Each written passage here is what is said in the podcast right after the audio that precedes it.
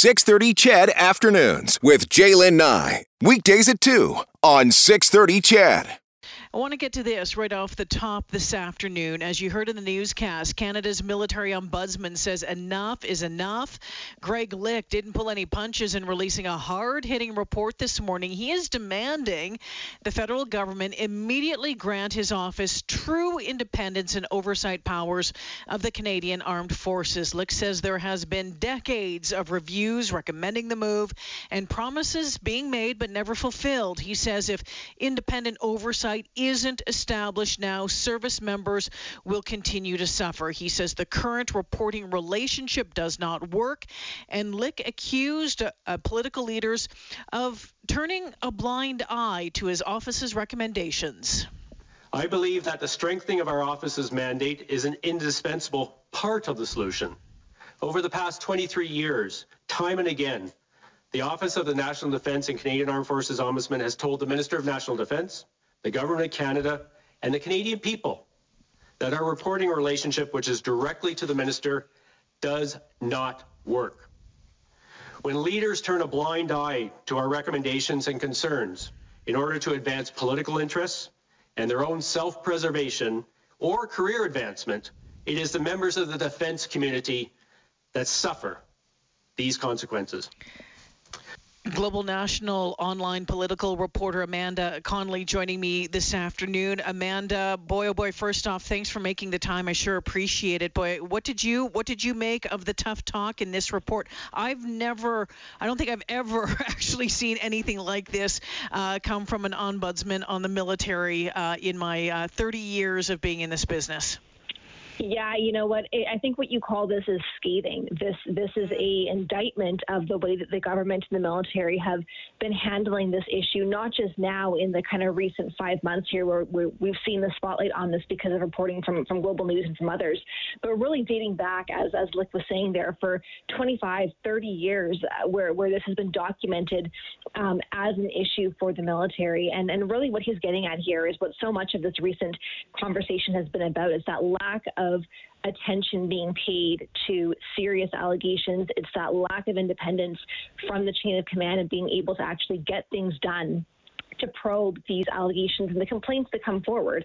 And so th- this really is a blistering review of, of what's been done so far and really an urgent call for change right now. Amanda, we've heard these calls for change, especially when it comes to independent oversight for a long time. What is the holdup?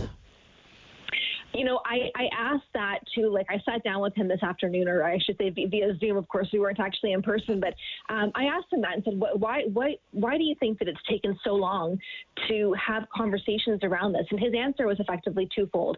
First of all, going back to when these conversations were first starting 20, 30 years ago, he said a lot of it was fear. It was fear around how um, greater oversight from civilians would, would affect the military chain of command, the control structure within there.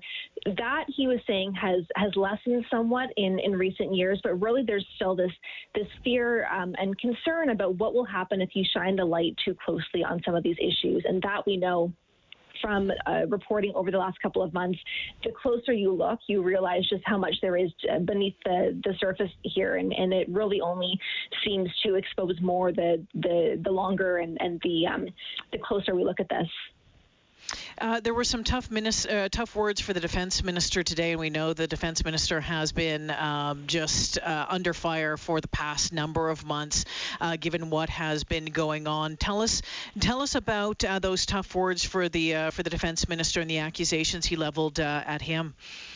Yeah, absolutely. Well, what, what he was saying is that the um, he called it erratic behavior of leadership, saying that this defies common sense or reason.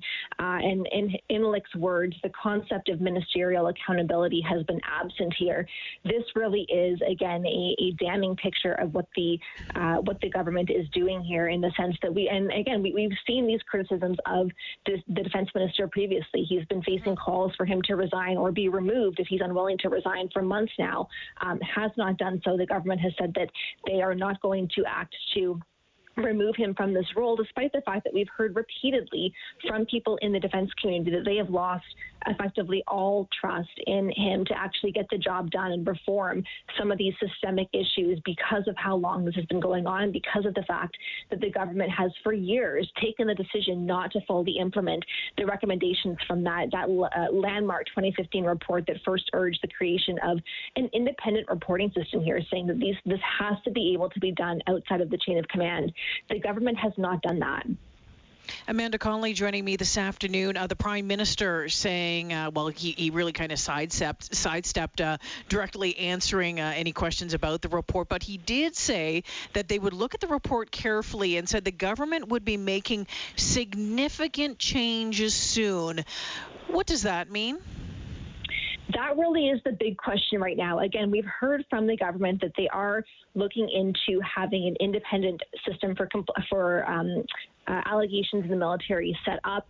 They had launched an independent external review uh, aimed at doing this, but again, the timeline for that review is up to a year. And so, a lot of the criticism here has been: Are you really going to wait a year to start acting on some of these recommendations and making these concrete changes? We did hear today in a statement just just uh, very shortly ago here from Lieutenant General Jennie Carignan in the military saying that they are going to be reviewing the complaint system to look for ways to make it more efficient and more uh, adapted to victims' needs.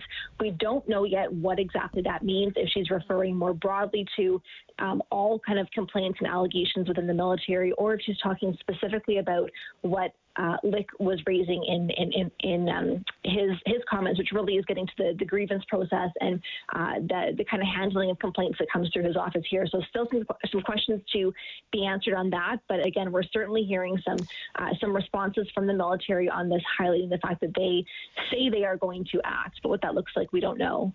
Yeah, before I let you go, Amanda, you know, there's speculation that uh, an election is just around the corner. The speculation on that front continues to grow. That the House of Commons set to break uh, for the summer tomorrow. What happens to the re- to these reviews? What happens to this work that is that is being done that is that is underway to address um, these issues and and the reports and the reviews?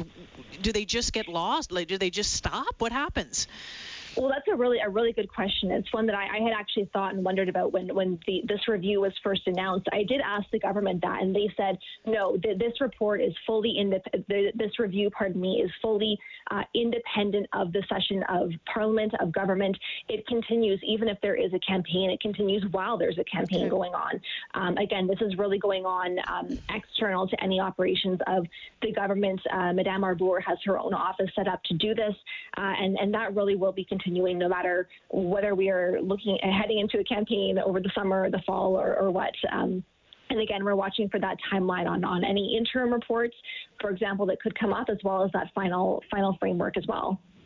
Amanda Connolly joining me from Ottawa this afternoon. Always appreciate your time. Thanks for this this afternoon. Thank you.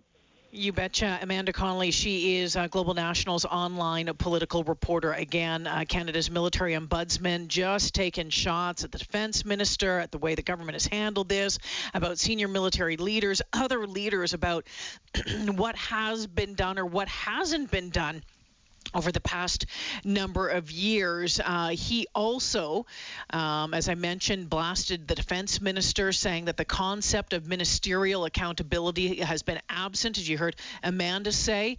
Uh, and he said the allies who are both out to do us harm and who are watching from afar otherwise are watching this unfold. And he said this could and will continue to have negative impact on recruitment and retention.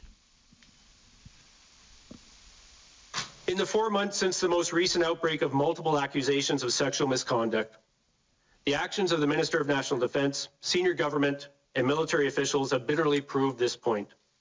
The erratic behavior of leadership defies common sense or reason.